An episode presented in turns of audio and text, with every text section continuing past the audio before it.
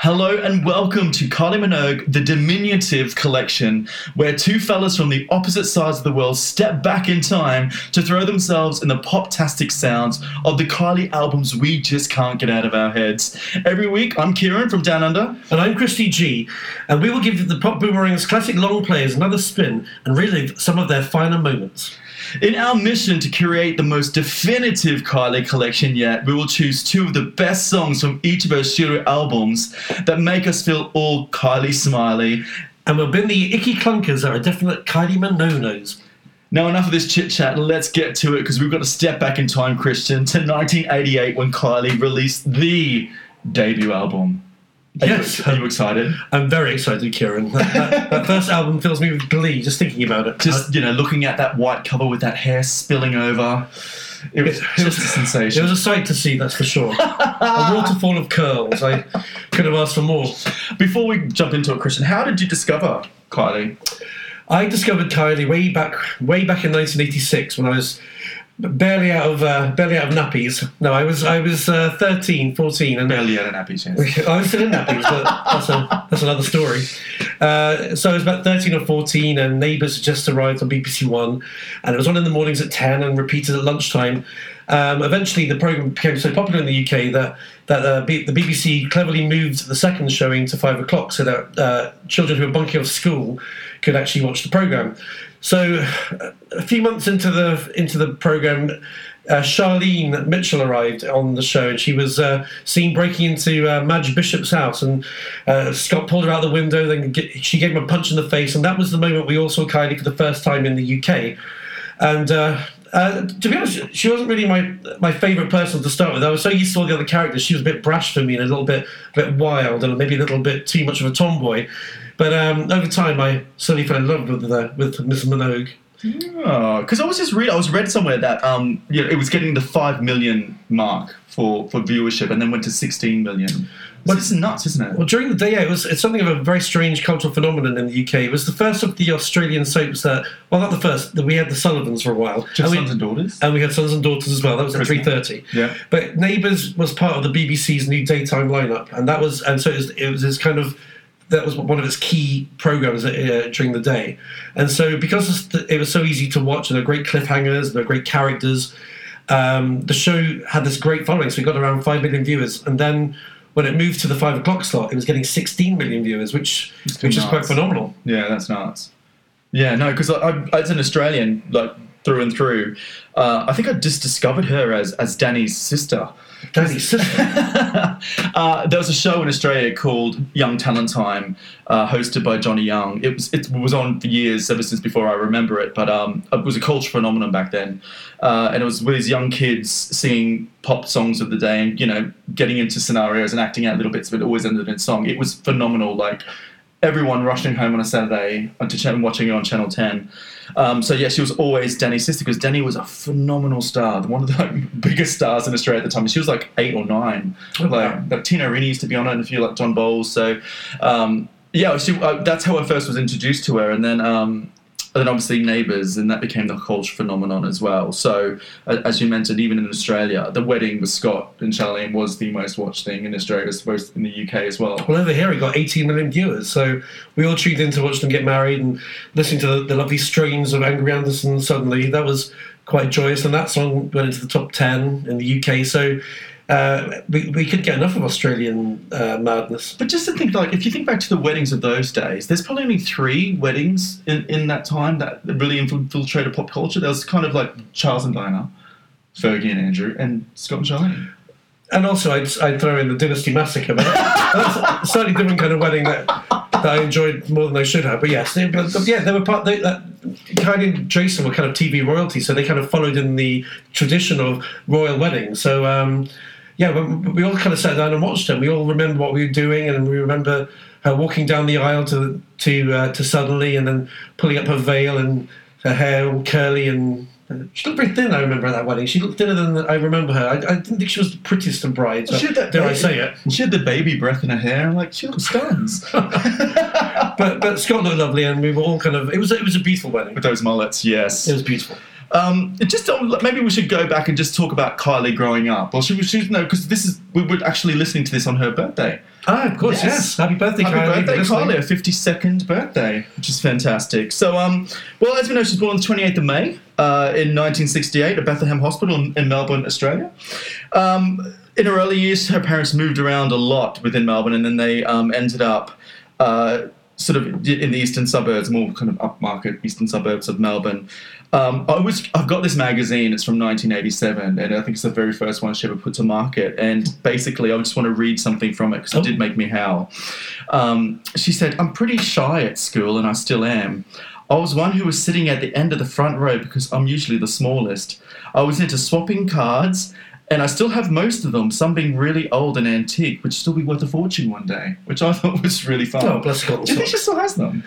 Oh, who knows? Probably. She looks like a collector. Maybe Carol's got them somewhere. That's so And she was really proud of being good at elastics because it was much harder to do when you were small. And she wasn't much into sports. She was more into craft and sewing. Did you ever do elastics? Is that the way you jump on? Uh, you got the elastics around people's bodies. And yes, you jump and jump, jump through. Yes. yes, I used to love that. And it went up to your neck, didn't it? Yes. Yeah. Yes.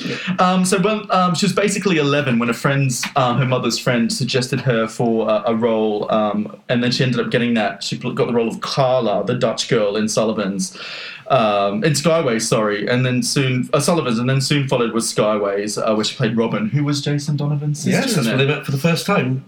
Yes. So then, obviously, then obviously she she went to school, and then Neighbours happened. And then the charity gig, the charity gig that started it all. It changed her life, and it changed all of our lives. But but you were over there, so tell us what that was like. I wasn't at the charity gig. No. Um, but it was basically at the Fitzroy Football Club at the Dallas Brooks Hall in Melbourne. Uh, the, there was a cast of about eight of the, the, the show there, and they were doing a rendition of Sonny and Cher's I've Got You, Babe, and it went down so well that um, Kylie just stepped forward and did a semi-rehearsed version of The Locomotion, and someone saw that and recommended, hey, let's do the demo, and oh. she did it, and that's how it all started. And so that song did very well in Australia, didn't it? Because it oh. kind of went crazy. Yeah, we're going to get to that though, because ah. um, The Locomotion, not Loco hyphen motion, ah. uh, The Locomotion is, is is definitely one of my favourites, but we'll get to that when we go through the track listings of the album. Good, because we're going to disagree on that wholeheartedly. I'm going to show you it's not one of my favourites. Oh, get me started on that one. Oh. Okay, so let's talk about the album itself. So, Christian, tell me, why are there, are there hats on the Stock Aitken and Waterman albums? Please, I need to know. I don't know. That could be a whole. Uh, that could be a whole podcast in itself. The hats of Stock Aitken and Waterman. Kylie had two hats on two of her covers. Sonia had one on hers. Mandy Smith had one on her very rare album. Um, oh, who else had, oh, I think oh, Donna Summer had a had a hat on her on her album too. My God, well, hat, hats a go go. They must have been very popular back in the eighties, but um, but yes, that seemed to be the theme. And so, uh, yeah, Kylie was. Well, I think she's probably the iconic hat wearer on the cover of uh, of a P W L album. I know. I mean, I'm just looking at the album now. Obviously, it's got her with her hair spilling over, a couple of two curls seamlessly falling to the side of her face. But I'd like to read the credits of the album. To my wonderful family, my dearest pups. I think she's talking about her dogs, not her breasts, right? Well, I would have thought so. uh, my manager, Terry, and my great friends, my sincere thanks to you all for your continued care and support, Kylie. So this would have been nineteen-year-old Kylie. Um, at the time. So I think, shall we get into... Yes, let's. I guess we should. Yes, let's. Yes, yes. So track number one. Oh, we're going straight into it. Well, the album... So the album came about because because of the song in Australia. Mm-hmm. So when she had a hit in Australia uh, with uh, the original version of uh, Locomotion, which was produced by... Was it Mike Duffy? Mike Duffy, yes. So that was released in Australia. It was number one for how many weeks? It was... It was uh, oh, God. It was released on twenty-seventh of July, nineteen eighty-seven.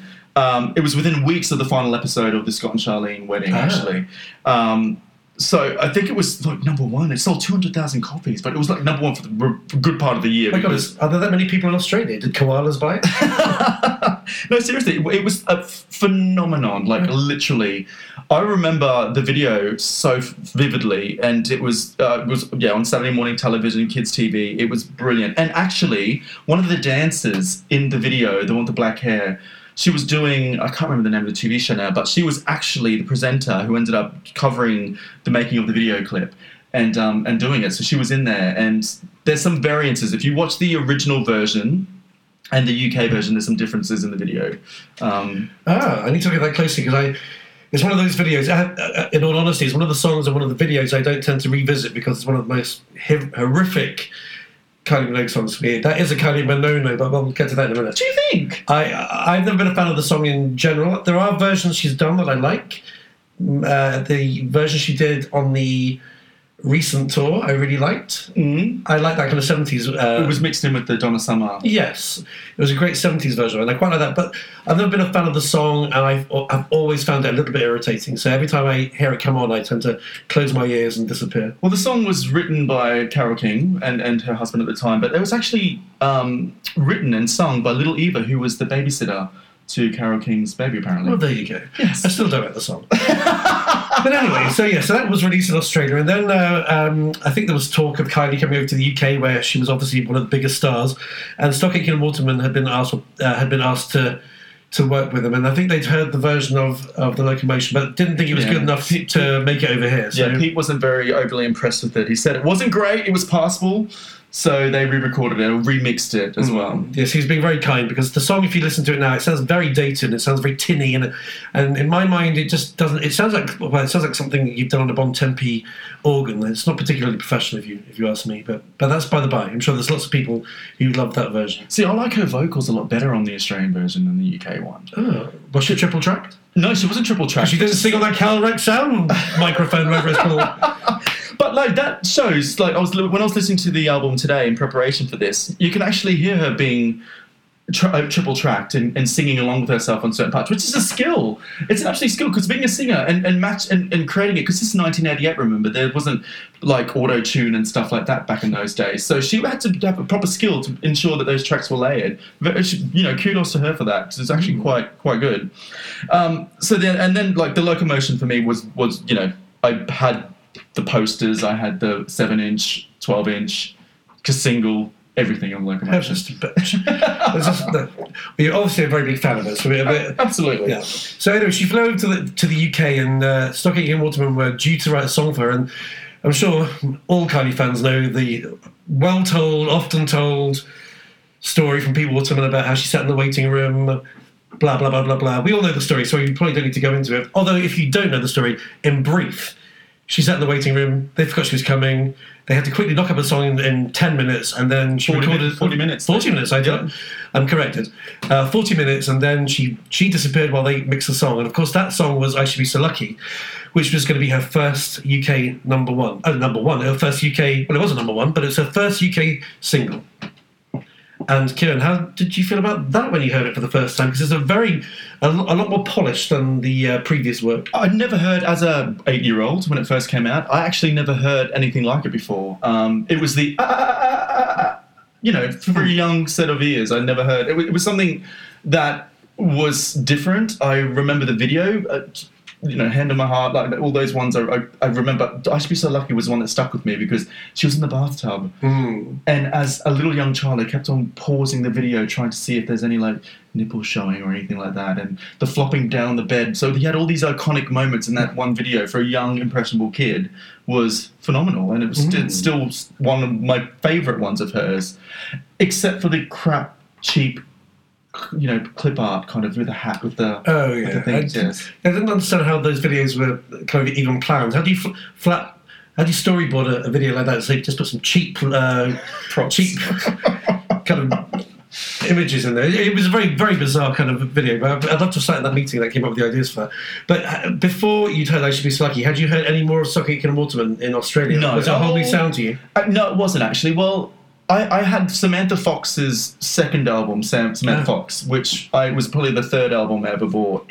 Um, what first being Bangles, second was a, a mixtape, then Samantha Fox, and then Kylie Minogue. So I heard, you know, Nothing's Going to Stop Us Now. So, but I, you know, as an eight-year-old, not really realising that that was Stock Aitken Waterman. So, no, I think this was my first proper deep dive, you know, into the Stock Aitken Waterman world, and I have a look back, and I'm glad for it. Now, the strange thing about this, and that... Uh, I heard I Should Be So Lucky for the first time, and I wasn't immediately blown away by it. And I thought, oh, it's a pop song. I wasn't really that fussed about it. Um, it was catchy, and I liked it, but it didn't excite me. And so I didn't actually buy that originally, which is kind of quite quite odd now to look back and think about it. So I wasn't really a massive fan of the song, and it kind of, uh, I think over time it slowly kind of uh, crept into my mind and became one of those songs I did enjoy. But um, it was only until it got to be certain the follow-up that I realised that, that for me, that was the, the, the, the best Kylie song so far, because I just thought it had a much better tune, and I'd liked the video more, and I think I, I, I liked Kylie more in the video. I preferred it. Did you ever see the I Should Be So Lucky video of her in the back of the car driving around Sydney? Oh, yes, I showed that on Top of the Pops. I think, you see, that's what, these are the things I remember. I saw her on the on Top of the Pops in the back of the car and the wind blowing her curls, and I thought to myself, there's something about this song I'm not quite getting. And it, it, maybe it was a video. It actually makes me feel quite sad to think about it now, because I do now, as a certainly uh, as a slightly older gentleman, I look back with that song with a lot of kind of... Um, With, with, with lots of warmth, and I really do enjoy it. So, uh, mm. but at the time, it was the song that didn't it didn't pull me in. It was only when I heard the next song that I just thought, "Wow!" I think I, I sat up and took notice that, "Oh my God, Kylie's a great pop singer." Wow. Okay. So should we go into the album? Before? Yeah. Yeah. Sure. Although we should also mention, I guess, that when Pete did release "I Should Be So Lucky," nobody wanted to release it, mm. and so he had, this is where he formed P W L Records, which was his record label, because none of the major labels uh, thought the song was good enough to uh, to sign up, and so they, they all turned it down. And Pete Waterman, in fairness to him, he really believed in the song, he believed in the singer, and he uh, set up his own company. And, uh, and boy, did he bank it. And they must have been so sorry, those big buffoons. Because in years to come, they came screaming for him to write, record their songs. Just a bit of stats. Um, I Should Be So Lucky sold six hundred seventy-five thousand copies, making it the best-selling single in nineteen ninety-eight, nineteen eighty-eight, sorry, in both the U K and Australia. Uh, making her the first artist to hold consecutive number ones in both countries. Wow. See? Something amazing. Think of all that money he made. And all that money that Ron counted. And all those purses that Carol was sewing together to put all that loose change in. She must have loved it. While Brendan was there filming on his camera. And Danny and was... seething with jealousy. Yeah, peering behind the door. Kyle, I'll kick you. Okay, yeah, so the album happened. So obviously, with the, no one really probably knew, realised the success. They knew Like Emotion, uh, I Should Be So Lucky, you know, could have been another second hit wonder kind of thing. Mm. But then as soon as that exploded, they need to record the album. So, it's, yeah, so just so I Should Be So Lucky was number one for five weeks. Got to Be Certain only got to number two, but it stayed at number two for quite a long time. So kind of, it really made it quite clear that the U K had fallen in love with, with Kylie. So there was obviously something about her that made her very mm. successful. And then they released Locomotion a bit later on. Loco hyphen oh, motion, yeah. With the cross on the album cover. Um... So that yeah, that was the single after Got to Be Certain. But going back to um, just after the success of I Should Be So Lucky, um, Pete Waterman had to fly to Melbourne to basically beg and plead Kylie to come back and record a follow up because the way she was treated. Because yeah. yeah. I totally forgot about her in the waiting room. She basically sat and drank coffee while they wrote this song. Uh, she had a flight at four ten. She left the studio at two, two two o'clock in the afternoon after you know laying it down for forty minutes. Um, So he basically, um, you know, begged and pleaded for her to record this um, Got to Be Certain. Um, and, yeah, she did that in Australia in between takes and, re- and rehearsal for Neighbours. Heavens. See, it doesn't take long to create genius. Um, yeah, so uh, it was basically, by the, I think by the time Got to Be Certain was released, Kylie had already finished her scenes. A Charlene from Neighbours? Ah, you see, I get very confused because we were so far behind on Neighbours that I wasn't quite sure when she left because she obviously went to Brisbane in that old uh, green mini. She's probably she? still there. She's probably still in Brisbane with Scott, right? Bless her. I don't know because they tend to always kill people off, and they wouldn't kill off Kylie. No, they can't no. kill off Charlene. No. But yeah, so she'd left by that point because she then decided that music was going to be her future. And um, according to the stuff that I've read in some publications, um, the track made history in Australia. As the second sing, as the as, as the second single to enter the top forty in the top spot. Wow, that's an achievement. Yeah, I think it's quite good. Yeah, that, that's and, and yes, that's a very very exciting thing for Kylie to have Just under good. her little uh, uh, hatless hair hair hat hair hats. I gotta get my mouth around hair hats. under those under those amazing perms. Um, so yeah, and then obviously after the success of um, so so it was like. Just so we were clear, it was the Australian Locomotion, I Should Be So Lucky, Got to Be Certain, then the album and then Locomotion, or the Locomotion and then the album, because oh. they both released in July nineteen eighty-eight. I think they probably came out in, I think maybe the Locomotion came out before the album, because they, the way it used to work, you released three three singles and then an album would follow a week after. And um, and the Locomotion that did emerge was a completely different remix version, which I actually preferred to the god-awful Australian version. Oh, I mean, it had that really nice high-energy... So racist. Uh, well, no, just uh, I've got taste. And uh, there you go, that lovely high-energy uh, bass line just got me going, even though I still didn't like the song, but it was a lot better than that original version. But don't you feel the original version has more... Bum, it's more kind of like, it's it's it's bit bassier. It's like, no. it's, I think this this saw is very kind of tinny and still, it's very up there. Well, I'm I'm just, you just can't, like, you guys can't see, but I'm basically raising my hands and, and doing a low kind of thing. But I think uh, I don't know. I think my ears at that point had become tuned into cheap disco beats. Prior to Kylie, I used to love Bucks Fizz, so I always liked pop music, and this and I kind of did that music for many years. It was only when I heard.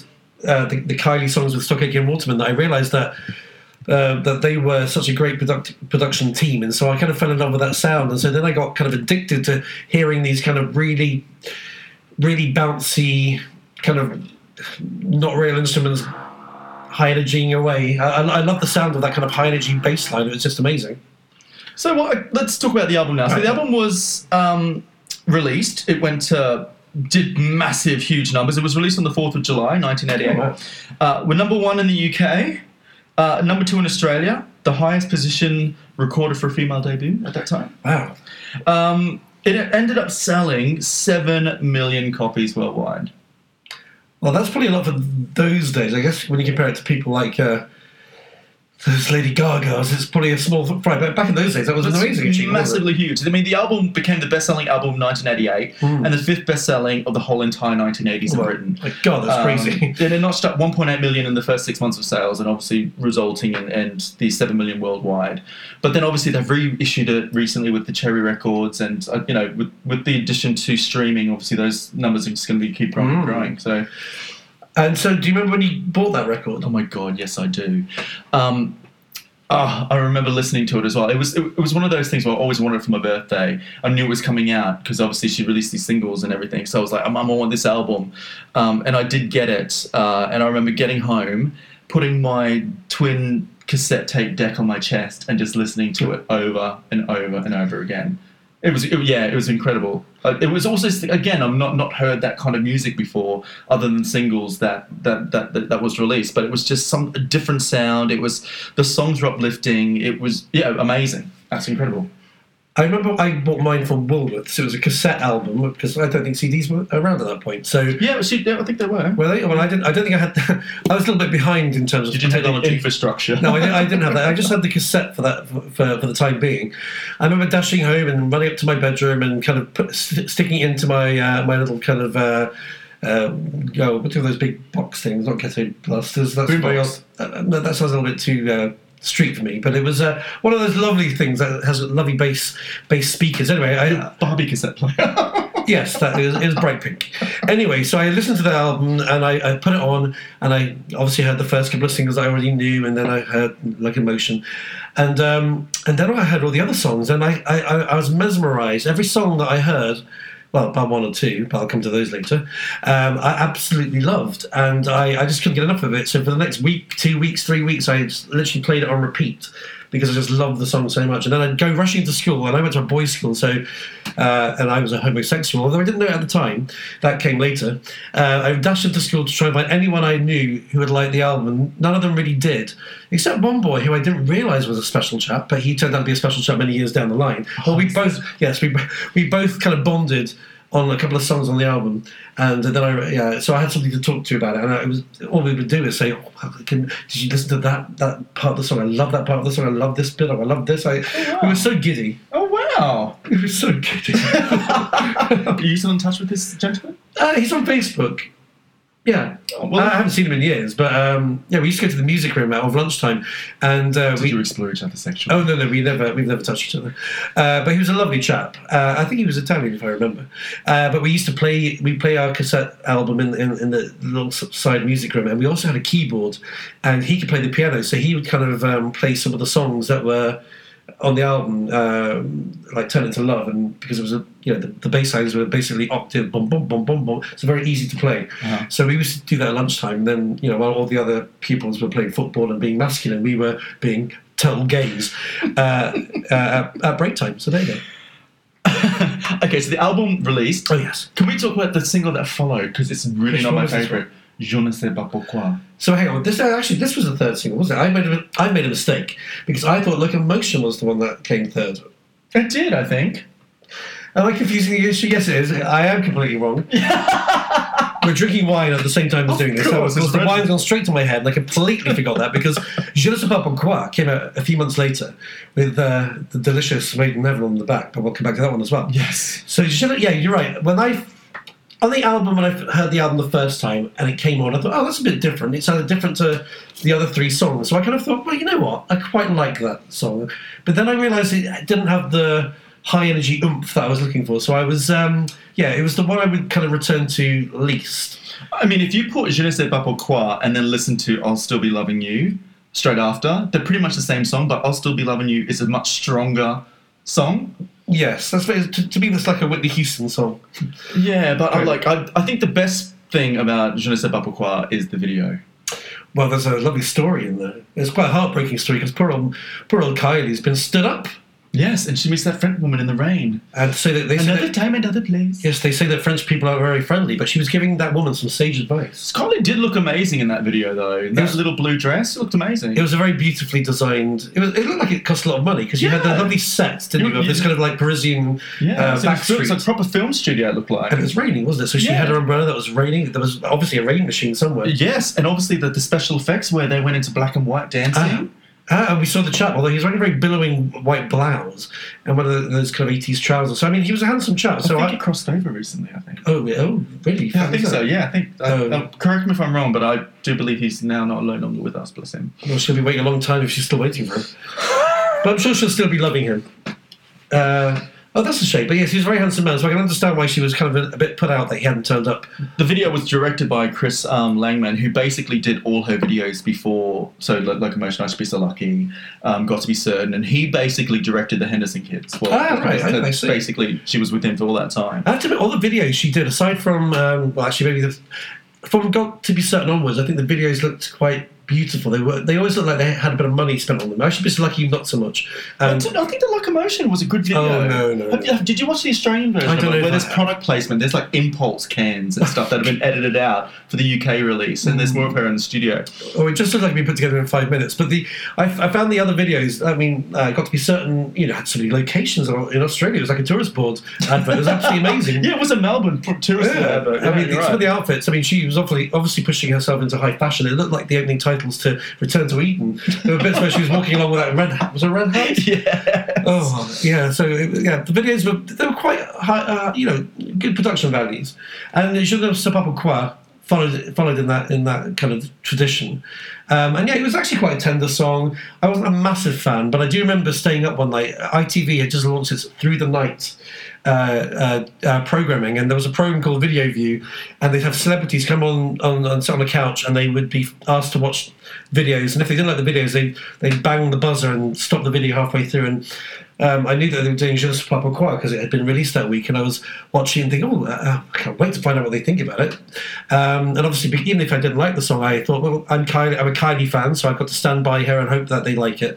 I can't remember who one of the people uh, was, but the the other one, one of the, the reviewers was the lead singer of Hue and Cry, who had one hit back in the eighties. They're a Scottish band. They're still they're still around now, and uh, no sooner had they got to the chorus, and Hue and Cry got out of his chair and he banged that buzzer, and I was furious, and I thought, I'll never ever listen to any of your records again, and I, and I never have. Never have. Never again. So if you see him in the street, you'd be like, because you, you just pressed that buzzer during our Jennifer Bubble Choir. Well, I guess he's been so busy for the past, uh, what, thirty years, looking at all the hits she's had and wondering where all hits, his hits were. Can we please talk about Made in Heaven? Oh, well. Oh, delicious Made in Heaven. Delightful. It's seriously, I have no idea why that was not on the album.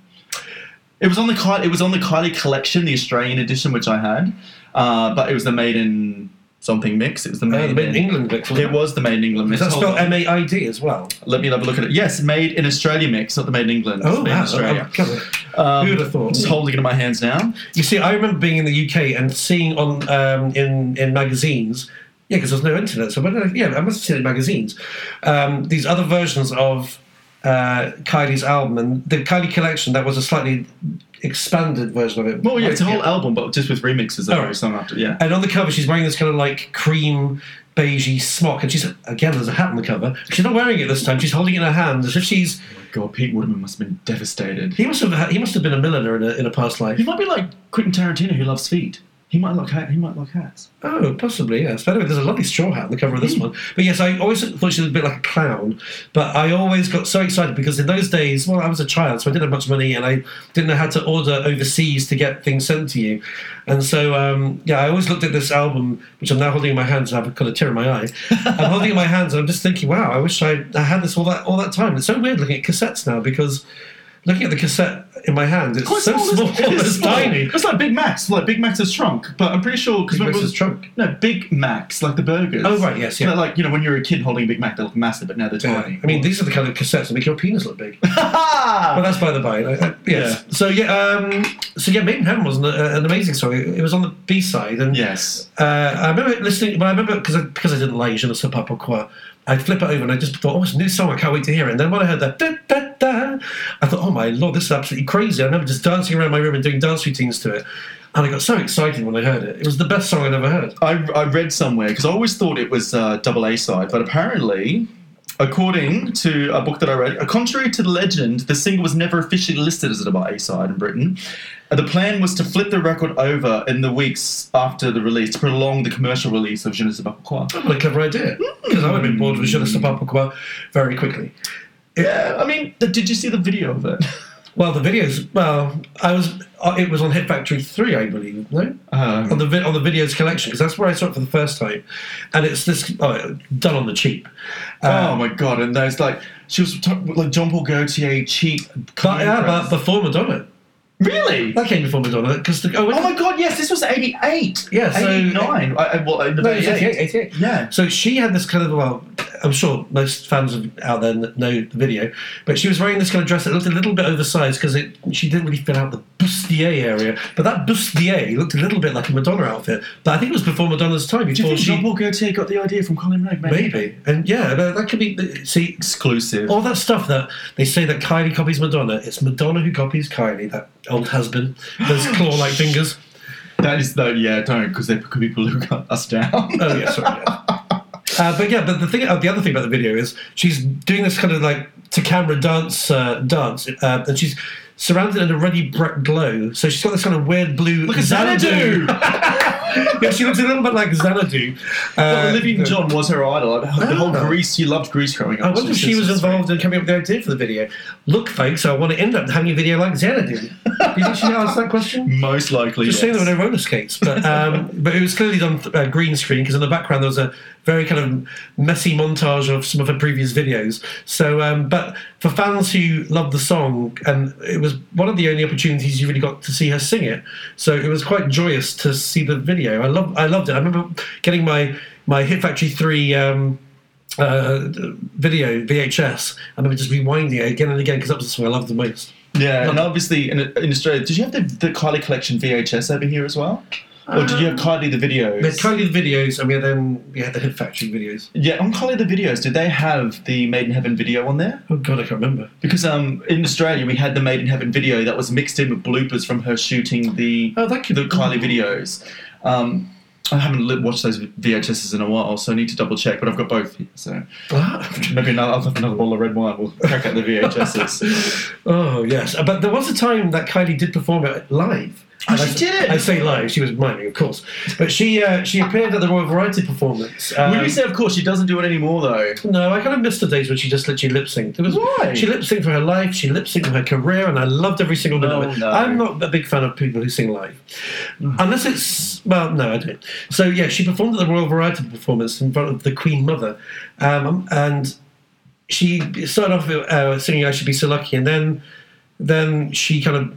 then started to sing Made in Heaven. And I, it had been mentioned in the press beforehand, so I remember being very excited, seeing there thinking, oh, she's going to sing that new song for the first time. And I got so excited. I remember recording it on V H S and then watching her do it, and she dances around her. There's four dancers behind her, and it's, oh, yeah, she's she's got a great dance routine for it. She's running up and down the stage, and it was one of the, the most beautiful moments of my entire life at that point in time. And uh, so and I, I just ended up watching it again and again because the song, for me, was so good. I couldn't stop listening to it. That really was a... It really did make me... It was a Smiley Kylie song. It was a Smiley Kylie that, one, That's right? a Smiley Kylie to me. Uh, the next song we're going to go on to is probably a kind of a no-no for me, oh. and it is It's No Secret. Ah. Because you told everybody. um, this was supposed to be the original last single. It was the originally last planned last single from the album, but scrapped for especially for you. But, like, for you collectors out there, whoever has... the mushroom edition of um, It's No Secret, hold on to that, because it's worth a fortune. If you ever go on eBay and try to find that thing, it's absolute fortune. Wow. Um, so, yeah, it's it's really, really not my favourite song. The video is great because it's filmed in North Queensland, where I'm from in Australia. Oh. It's filmed in Port Douglas. Um, so watching that video does make me a little bit homesick. Um, but, yeah, not, not the greatest song. When I listened to the album for the first time, I actually really liked It's, It's No Secret. I thought it was a great song. It had the, it had a really kind of, I don't know, a really good sing-along melody, and I kind of really enjoyed it. But again, as time went on, it kind of, it, it, it didn't, it, it, the memories didn't linger, and I, it wasn't a song that I look back on with love, although you're waving something in my face right now. So I've got in my hand the American twelve-inch oh, of It's No Secret. Uh, with the Made in Heaven and the Made in England mix, so there's two on there as the B-side. However, one thing I want to point out to you, on the back, and we can put a photo on this on our Instagram channel mm. so you can have a look, um, she's wearing the watch belt. Oh, well, this is from, remind me where this is from. My memory's gone blank, it's the red wine, it's gone to my head. I'm losing my Kylie mind. Tell me, what, what, what? Wasn't that, that was from Korea? I have no idea either. Where else did she wear the... I know they can repurpose these images, because that was from the Je ne sais pas pourquoi. Ah, that's what you get. Je ne sais pas pourquoi. There you go. This is basically that that same record. Yeah, sleeve. Hold on. Oh, they're so cheap. But, but this is the American release, and then on the right-hand side on the back. Yes, the Je ne sais pas pourquoi. Thank God for that. I knew it. Yes. I didn't recognise it without the piece of real fonts. They, right. Yeah, they basically repurposed Je ne sais pas pourquoi artwork for the American release of uh, It's No Secret. Actually, let's just go back to Je ne sais pas pourquoi for one second. The, out, the single cover, or the, the artwork, is actually very beautiful. She actually looks really beautiful in that picture. Yes. And I forgot that because she's got really nice, not tight curls, but this lovely tousled kind of long hair, and she actually looks beautiful. And I, I haven't, didn't really appreciate it at the time, but she looks absolutely amazing. Oh. Oh. Yes. There you go. Oh, lovely Kylie. Oh, you are beautiful. Well, we know this. And, uh, and I'm going back to the video as well, because, oh, yeah. again, that was directed by Chris, who did everything up to that time as well. But have you seen it recently? So they actually played the locomotion in the video, which is the bartender, mm. which I thought was really quite sort of Wes Craven-esque New Nightmare Before It Even Happened kind of thing. Yeah, so she's not very happy in the video, so maybe she was listening to that awful locomotion that I can't bear. So, uh, yes, but I, the one thing I remember from that video, there's a scene, and as I said, I'm a man who... is of a certain nature, but I remember watching the video. There's a scene where she uh, she kind of walks toward this kind of lovely big building in the sunshine, and she's wearing kind of a grey dress that seems so tight fitting that kind of really grips her bottom.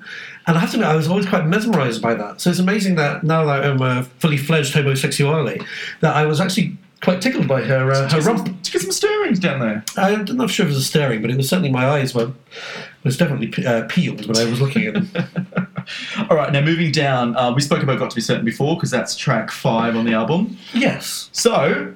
Oh, well, actually, what we didn't say about Got To Be Certain, and this is the thing that we discovered many years later, and I was a bit disappointed by this, because I assumed that the Kylie album had been pieced together uh, mainly for Kylie. I thought... Uh, Stock Aitken Waterman would have sat down yes. and uh, thought, well, I've got a, I've got a good artist here. I'm going to write songs that are absolutely amazing for Kylie, just like I Should Be Sluggy had been. But years later, well, uh, once upon a time, Mike Stock actually denied this, but there was a rumour that Mandy Smith had actually recorded Got To Be Certain, and he denied this in an interview, said that, that that's not true. But then, when the Stock Aitken Waterman Gold album came out, they had the version on it. It's not a great... It's the same backing track, but her vocals... unsurprisingly, are particularly good, and the rhythm of the chorus is slightly different, and it's quite awkward. Kylie's version is a lot more kind of uh, free-flowing, while Mandy's a little bit more staccato.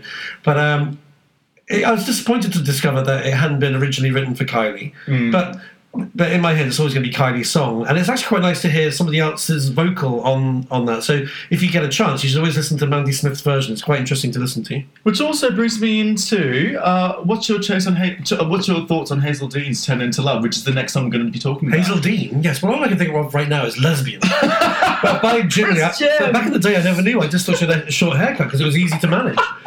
No, I love no, so so turn it into love. Now we need to. This okay, is back, but let's yes, get back to. Got to be certain. Oh right, yeah. Smiley, Kylie, oh, or Minogue? So, yeah. Minogue, no, no. For, oh, for me, uh, uh, Got to Be Certain is definitely a, a uh, Kylie Smiley. Smiley. Uh, yeah, I think me. Got to Be Certain, Kylie Smiley. It's no secret for me. Is a Minogue. No, no, no, Kylie Smiley. Really? Yeah, yeah. Don't know yeah. you anymore. Yeah. Okay, Turn Into Love. Now, this is a Kylie Smiley, because when I heard this for the first time, I actually burst into tears. I'm basically holding him back from the microphone. Because I'm so excited. When I heard that, that xylophone instru- introduction of the song, I just could not. Oh, I, I just, it sounded heavenly because it's just beautiful, and I love the chords, and it sounded so so melancholy and perky at the same time. And and then the, the, the verses were just kind of heartbreaking, and the melodies so miserable, but still at the same time it's high energy and it's poppy, and, and then we get to that chorus. It's just oh, it's anthemic. So why? What like? Why the Japanese market, not the U K and Australian? Yeah, so I was... Was it Kylie's saturation that Stock Aitken Waterman, like, we can't release another uh, single from this album because the public will be sick of her? Well, I don't know. You see, this is the thing. So when I heard the album, I thought, this is definitely a single because it was the best... For me, it was the best song on the album. It was the one that really stood out. That, that was... I remember flipping over my cassette tape and then playing the mm. first song thinking, oh, is it just going to follow in the same, the same uh, groove? And... I heard this kind of like three and a half minutes of magic. I thought, oh my God, this song is unlike anything I've ever heard before. And I thought, this has to be a single. So when it wasn't one, I thought, oh, how stupid, how ridiculous is this? It reminds me of the Your Disco Needs You uh, uh, fiasco when they didn't release that. But, um, yeah, so then it was released in, in Japan, and where it became a number one for eleven yeah, weeks. Yeah, it's massive, it's huge. Which goes to show it really had made an impact, although I think maybe the Japanese market is slightly different to over here. But was this before the um, Disco and Dreams tour, or was it around the same time? Is that the uh, Kylie on the Go video? Mm. That's how I know it. Um, yeah. Oh, I don't know. Yeah, it's probably it probably well, coincided with the release. She never performed that. that on the show, did she? Or maybe mm, she did, but just didn't use it. Yeah. Because we never know what gets cut out of these things. But... Um, But yeah, it was, I, I remember being so angry and oh, I was furious because I just thought, how can those lucky Japanese people get to enjoy all those delicious uh, uh, versions, because it was an extended mix and everything over there. Yeah, and apparently, like, still one of the most sought after collectibles as well. That I'm turning into the. I remember uh, I interviewed Pete Waterman one time, and he was saying to me that that uh, Mike Stocker's. Uh, so, said that it's one of the, his favourite songs he's ever written. But Pete Waterman said it's one of his favourites, and he went to Japan. Uh, years and years ago uh, with some businessmen, and they went to a karaoke night, and uh, the karaoke uh, the, the, the Japanese businessmen they, they, they, they selected Turn It Into Love, not realising that Pete Waterman was involved in the writing of it, and the song had become so big over there that other, other other groups covered it. There's a group called Wink who covered it, there's another couple of singers who covered it, so there's lots of versions of um, Turn It Into Love at, from, from the time that were out there. So tell us about Same Difference and your association with the song. Well, uh, should we talk about Hazel Dean before we... Let's talk about some bad things before we get to the good things, because Hazel Dean got her sticky lesbian paws on it, and she said, Chris Waterman... She's probably going to listen to this. No, I love you. I love Hazel Dean, really. I'm just furious because she didn't do but the song justice. Did you think she would have had a choice or a say? They would have well, told her to do anything there. From what I've been reading, she uh, had uh, Kylie's version being mixed, and said, Pete, I, I would love to uh, cover that song. I'd love to release it. So he thought it was a good idea to do that, bearing in mind that it was being released only in Australia, in Japan, Japan. for Kylie. So in order to uh, make it slightly different and make it, you know, a little bit butcher for, for Hazel, uh, they gave it a, a bit more of a kind of a rocky... high-energy, rocky sound. It didn't. It sounded nothing like the Kylie version. Nothing in, nothing in the. It sounded nothing, nothing like it. And so she released it, but it didn't do all that well. And no. It wasn't particularly a great version. But the video is quite funny because she, she uh, goes into this kind of video jukebox in an alleyway, strangely, I don't know, lots of women walking around, and she starts putting herself into these videos, and it's one of the worst, one of the cheapest videos I've ever seen in my entire life, but then it's one of those you need to watch because it's so awful. Well, Hazel, I thank you for Who's Living Here, because that is a banger of a tune. Oh, she, Hazel's had some great hits, but... Is she proud of? Oh, no, because now she's, she said recently that it's the one she she least likes to perform. Does she still perform? Does she? She still performs, please. Gay Prize wouldn't be Gay Prize without Hazel Dean or Nikki French. Okay, we're going to move on to the next track. Oh, no, also, hold on. I don't think it. I'm sorry. Oh, we, there's we, more to talk about Turning to Love. Just going to get comfortable here. So, so years later, the Mighty Saint Difference appeared on uh, The X Factor, and they, they were a lovely pop band. Um, they had... Uh, Stock, wasn't it? No, no, uh, no, no, it was... Who, who was looking after them? Was it... It was, it was Simon Simon Cowell's band, so he was the one who was rooting for them. And they, they sang lots of perky pop songs. They were kind of like a, a modern-day... Oh, I don't know... They're brother and sister. Yeah, they're brother and sister. So they were like a modern-day Carpenters, but they sang high energy. They didn't sing ballads. And um, so anyway, came, once they, they came third, I think, in the end. So they actually did quite well in the competition. And Simon Cowell decided he wanted to release an album. So the album was a mishmash of uh, step-sounding songs and some great, great, great pop songs and a couple of covers. But one of the, um, one of the covers was going to be Turn It Into Love. And uh, I, in one of my previous careers, I used to be...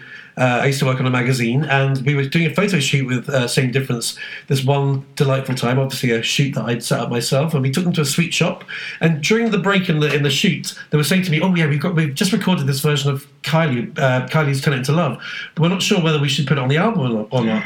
And I said, are you crazy? Of course you put it on the album. It's one of the greatest songs I've ever, ever heard. Um, and obviously, she released it as a single. It'd be absolutely joyous uh, as a single because it's such a good song. And Kylie never released it. And then you have that great story about we're releasing the song that Kylie fans have been denied for so many years. And so the next thing I know, it is on the album. And then I heard that it was um, going to be, it was mooted to be the second single. But sadly, I don't think the album did all that well. So a second single never emerged. And but the album's the album version is actually very good. It's not. Not as good as Kylie's, but it's got a lot more energy and mm, exuberance. The vocals than, are amazing. A lot more exuberance than Hazel Dean's. If you if you had to put them in a chart of three, it would be Kylie, Same Difference, and I mean, maybe Hazel. If Same Difference would have released that song in, in Japan with all the nostalgia and all that, they would have had more international success. Possibly. And I, I do remember we had a Christmas party at the magazine I worked at, and I kind of organised a Christmas party, and I um, booked old uh, Same Difference in to perform for us. And by Jiminy, didn't they sing Turn It Into Love? And, and they, dedicated I, I, they dedicated it to me, and I wept like a baby, honestly. G G. It was one of the loveliest moments of my entire life. You're amazing. I really do love that. Oh, where are they thank now? You, thank you for the contrib- contribution to society. Well, thank I'd you. Like to spread some Kylie joy by making people record Kylie songs. If she doesn't release them, then we have to get other people to do it for us. So we're saying Stephanie and Kylie Smiley, right? Oh, Kylie yeah, Smiley. Kylie Super, Smiley, Kylie, for me as Super well. Kylie Smiley. We're moving on to the next track, which is I Miss You. Mm. Ah. Right. Mm. See, for me, this is a little bit of a, a Kylie Minogue because it's a little too funky for me. And when I when, when this followed uh, Turn It Into Love on the album, I thought, hmm, uh, the, the momentum's suddenly stopped. Uh, for me, it's definitely an album track. It's one of those ones that would just, you know, you listen to and you're like, okay, that was all right, and then you move on to the next kind of banger kind of thing. It's yeah. It didn't really stand out as a, a great pop song. It's a, it's a pop song. It's it's okay, but it's not a great pop No, song. It's a, you're right. It's a very good album filler. Yeah. I wouldn't... I mean, having said that, in retrospect, thirty years down the line, the song is actually... It's... it. Because I never listened to it that often at the time, it actually has a bit of freshness to it now, and I kind of almost like it more than I did then. Um, I wouldn't choose to listen to it, but when it comes on, I actually get a bit of a flush of excitement because I think, oh, God, that reminds me of nineteen eighty-eight. It reminds me of that album, and it is kind of, um, it is quite nostalgic, but it's not one that I would put on a party playlist. It's not. It'll be interesting to see if she does uh, Abbey Roads Volume two. Revisiting I Miss You as a slow, kind of more low-tempo version of that song might be a little bit kind of, a little bit different, a little bit cool. Well, actually, you say that, you're right, because I think that song would lend itself very well to a slowed-down version. Yeah, kind of a more kind of a laid-back, bluesy kind of thing. I think it might might work well. Mm. Uh, but it's a Minogue for me. Yeah, it's a Minogue, yeah, Minogue for me as well. I'll Still Be Loving You. Now, you see, I love this one. This? Oh, yes. it surprised me. It was the only real ballad on the album, and it had a bit of a tinny backing track, but it, for me it sounded like a kind of a Whitney Houston epic. Mm. Um, and it had that really kind of like really. Uh, I love the um, the bass line. There was a kind of weird scrunchy sound, wasn't it? Yeah. Boom.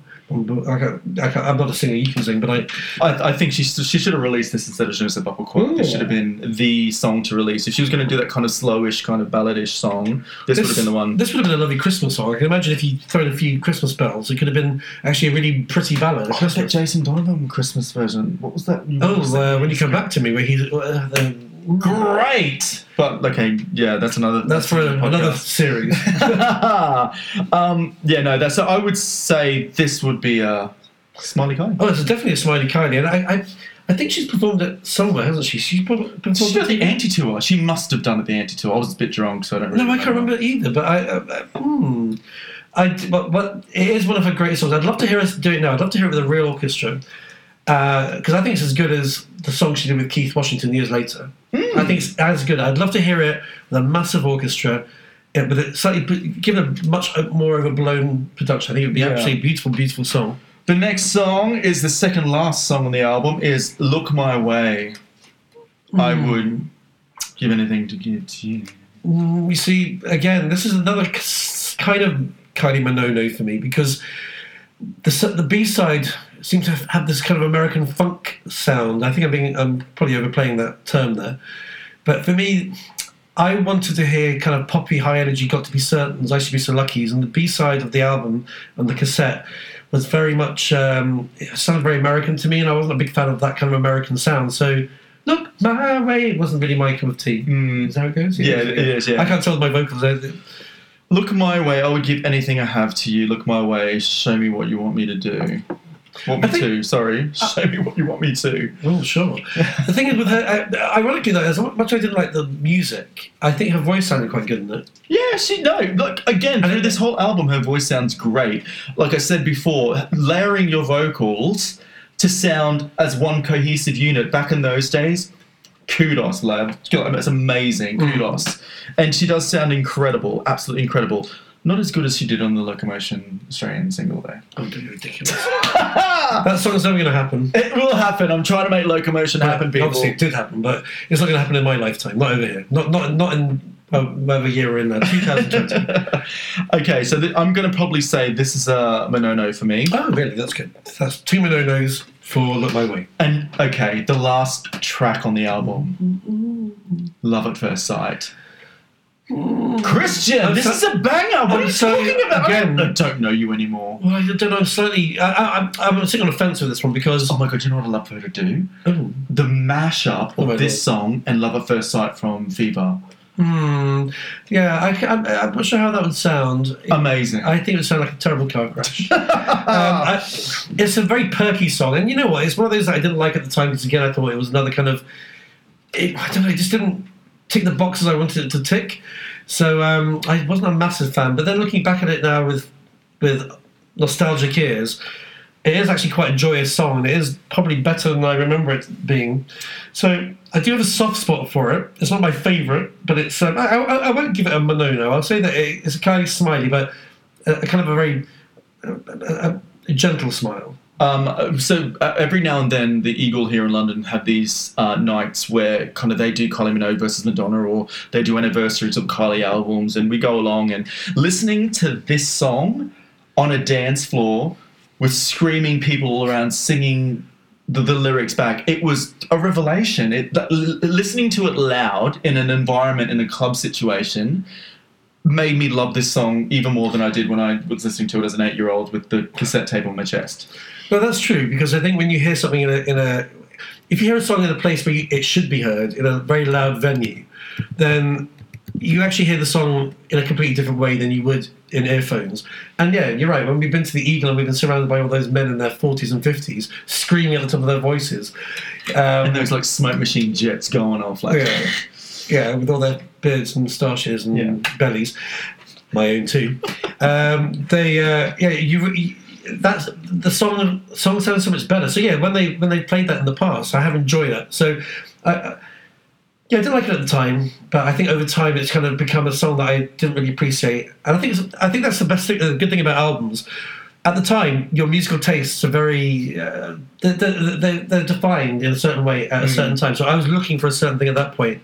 Over the years, I've my musical tastes have changed slightly, and I've, I've, my mind has been open to different styles. And I think now, looking back, some of the, so- the songs I didn't like are actually much better than I thought they were. So now yeah. I can appreciate some of the songs.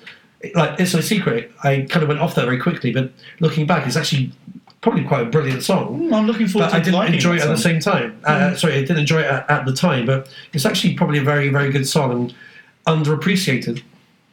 Should we talk about, especially for you now, or should we wait till the Enjoy Yourself? Because it's included on the U S version of Enjoy Yourself, so maybe we should wait for it. Oh, no, no, let's do it now, because it comes before Hand on Your Heart. It does. Okay, so, well, we all know, so I'm going to be uh, a Kylie Smiley for um, Love at First Sight. Kylie Smiley, yeah. I'm going to Kylie Smiley that yeah. one too, because right. I think it's a good song. It's a good song. It's a good song. Okay, so especially for you. So, its B-track was All I Want to Do Is Make You Mine, but we'll get onto that mm. after.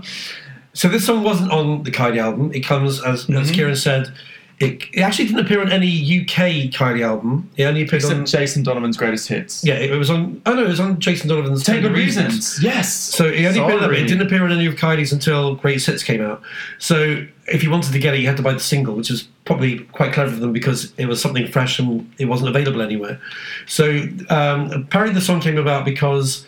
Woolworths, who are a big shopping retail chain. Were so, you know, a big shopping. Yeah, they're everywhere. They were everywhere. Yeah, they were everywhere. So I always thought they were very U K. In Australia, there's Woolworths still, but it's more of a grocer, because yeah. you know, this was more entertainment. Lol, yeah, it was. Yeah, but it was a bit of. A, but that's where you'd buy your records. You'd, you'd buy all your twelve inches and albums at Woolworths. I used to love. It was a ritual going in there and just getting off, getting my twelve inch Kylie uh, t- uh, singles.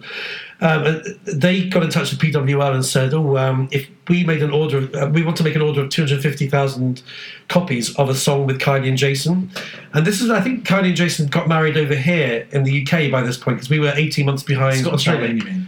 Yeah, sorry, I've, I've lost track of my what's real and what's not. So yeah, Scott and Charlene had just got married in in Neighbours uh, because we were behind.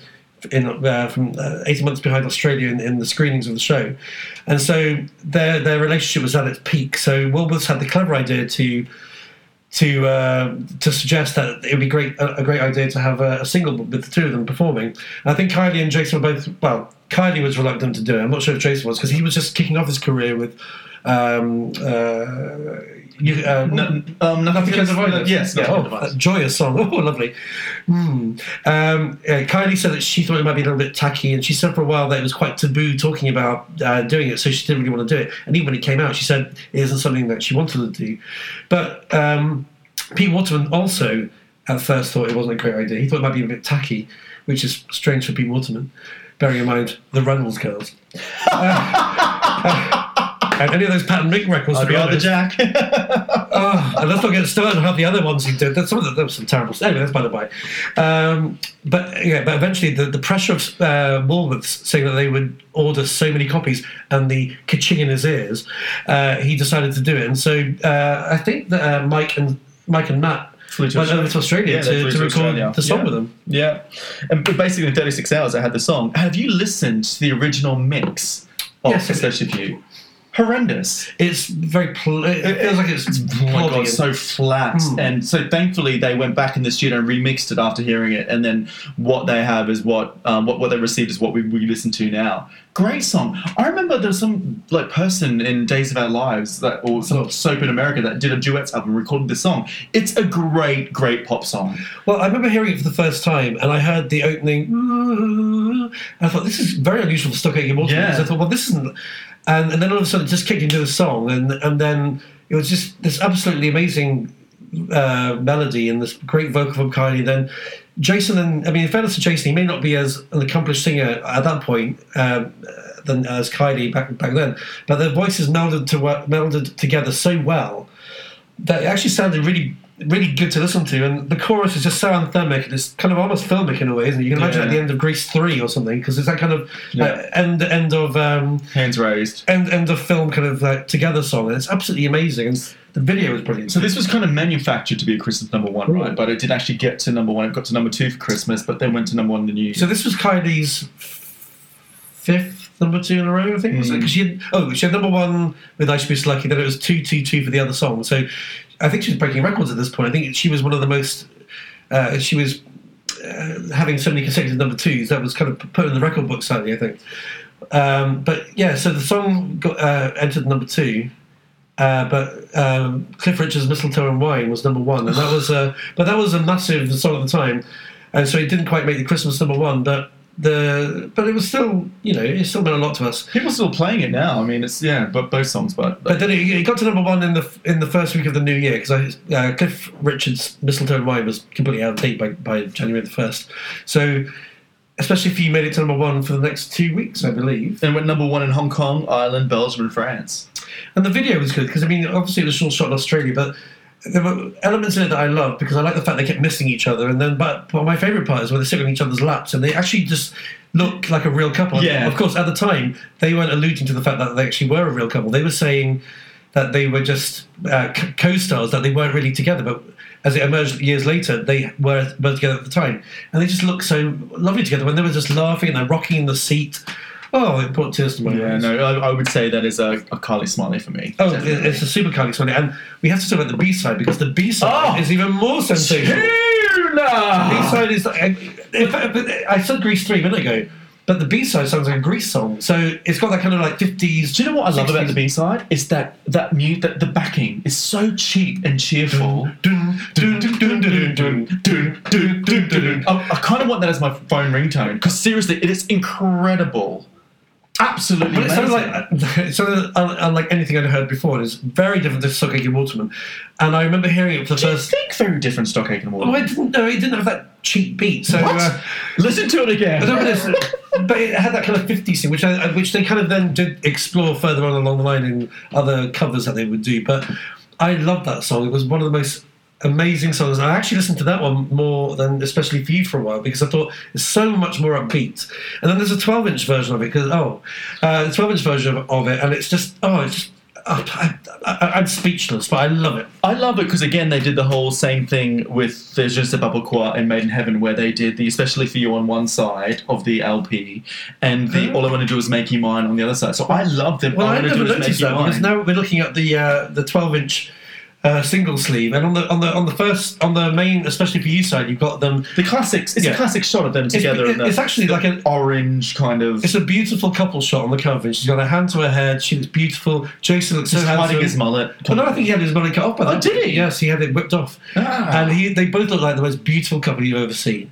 And then on the flip side, you've got this kind of red, white, and blue kind of uh, theme going on, and you've got Kylie in a hat, and even Jason in a hat, if you please. Um, and she's wearing this blue hat with the little white hearts or spots. Or little, little, yeah, little kind of spots, yeah. And then she's wearing this denim with a floral thing underneath. And her hair, look, her hair looks great as well. I mean, this is a great... They look like they're having a lot of fun. Well, it looks like in this picture, because she's got her mouth open, and he looks like he's stuck something up a bottle. She looks like, Jason, what have you put up there?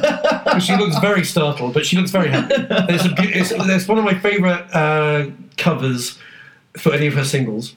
Yeah. I think, and it was at this point, I think, that Stock Aitken Waterman came into their own, and from this moment on, all the songs they started producing were were supreme. And I think th- this was the, their new... Um, as they moved into nineteen eighty-nine, I think their music turned a corner, and I think they became way... M- their songwriting skills became way better. I think by nineteen ninety, that's when, like, obviously with, you know, Better the Devil You Know, like, we'll get to that in another couple of weeks, but... I think, you know, they were getting, obviously improving, improving, and realising they had this massive superstar with them. Mm. And and obviously wanting to take that journey together with them. I think it's, you know, phenomenal. Mm. Yes, I, I, yeah, I I couldn't help but notice that they, they, they. I think Kylie had inspired them to uh, to take their music, songwriting seriously. Not that they weren't taking it seriously before, but they, they knew they had a proper artist to work with. They, they kind of... They had Rick Astley, but um, they didn't really have a female artist who they could kind of do the same thing with. I think in Kylie, because she had such a distinctive voice, that she was someone that they could really give great songs to. And I think, as we know from subsequent albums, she uh, she was given some of the best songs that they've ever written. Great. So I think, is this a... This is... Um, Super, super Kylie Smiley, Smiley Kylie. I mean, this Smiley is explosion. Smiley Kylie after she came back from the dentist, had like everything cleaned. It's it's incredible, absolutely incredible. Um, So, okay, should we do a little bit of a quiz? Oh, okay, let's do a quiz. Am I, am I, am I, what am I doing? So basically, you need to know, you need to tell me. Ah, what song is... What song right. is this? Okay. So you're going to read me a lyric, is that right? Uh, maybe a line of a, a song oh, right. from Gosh. the Kylie album, uh, and you will need to tell me which song this comes from. Ooh. Over and over, I'm happy to be this way. Oh, heavens. Hmm... I'm never a good lyric person because I never listen to them. I just listen to the joyous melodies. The beats. Just remind me of that line again. Over and over, I'm happy to be this way. Is this, um, your little, uh, uh, uh, what's it called? Oh, is it I Miss You? Yes, I Miss You. All right. It's funny how that came into my head there. I think it's because Kieran just... Remembered. You just said it, 'cause I couldn't actually remember. I'm actually terrible at this, so I'm going to be... Yeah, when lyrics are out of context, I'm very bad. But I'm going to see if you recognise this lyric. I'm, I can't even read it. My, my, God, it's very stained. It is very... It, well, it's the original nineteen eighty-eight cassette. Oh, gosh. I, should I... There's not... Because, like, I've got, like, sellotape there. Um, because back in those days, there were no wet wipes. so, um, the, the lyrics... My God, I really can't read this text. It's so small. Um, oh, yeah. Show me that you want my love. Show me that. Wow, I wouldn't even know that. I'm reading it. Show me that you want my love. Show me that you want my love. I didn't can't even put the tune to that. I'm going to take a wild guess and say, is it Look My Way? Yes, I guess you guessed that because I'm looking at the, the right-hand side of this uh, card. So I guess, think about I wouldn't even know how that, that, that lyric sounds. Okay, so as Chris, as we mentioned at the beginning of the, of the podcast, we are basically going to be putting together two songs from each of Kylie's albums to make the definitive, because she's already had the Step Back in Time definitive collection. So we're going to do the diminutive collection, the definitive diminutive collection. There you go, that's the one. Um, yeah, so we're going to choose two songs that we think are brilliant, not necessarily singles, but ones that are great classics in time, that if you were to put them on an album, you would have... Kylie's juiciest bits. So, just to remind ourselves, on the Kylie album, and we're including, especially for you on yes. this one, um, I Should Be So Lucky. Yes. The Loco Hyphen Motion. That's right. Je ne sais pas pourquoi. Ah. It's No Secret. Ah. Got to Be Certain. Turn Into Love. I Miss You. I'll Still Be Loving You. Look My Way. And Love at First Sight.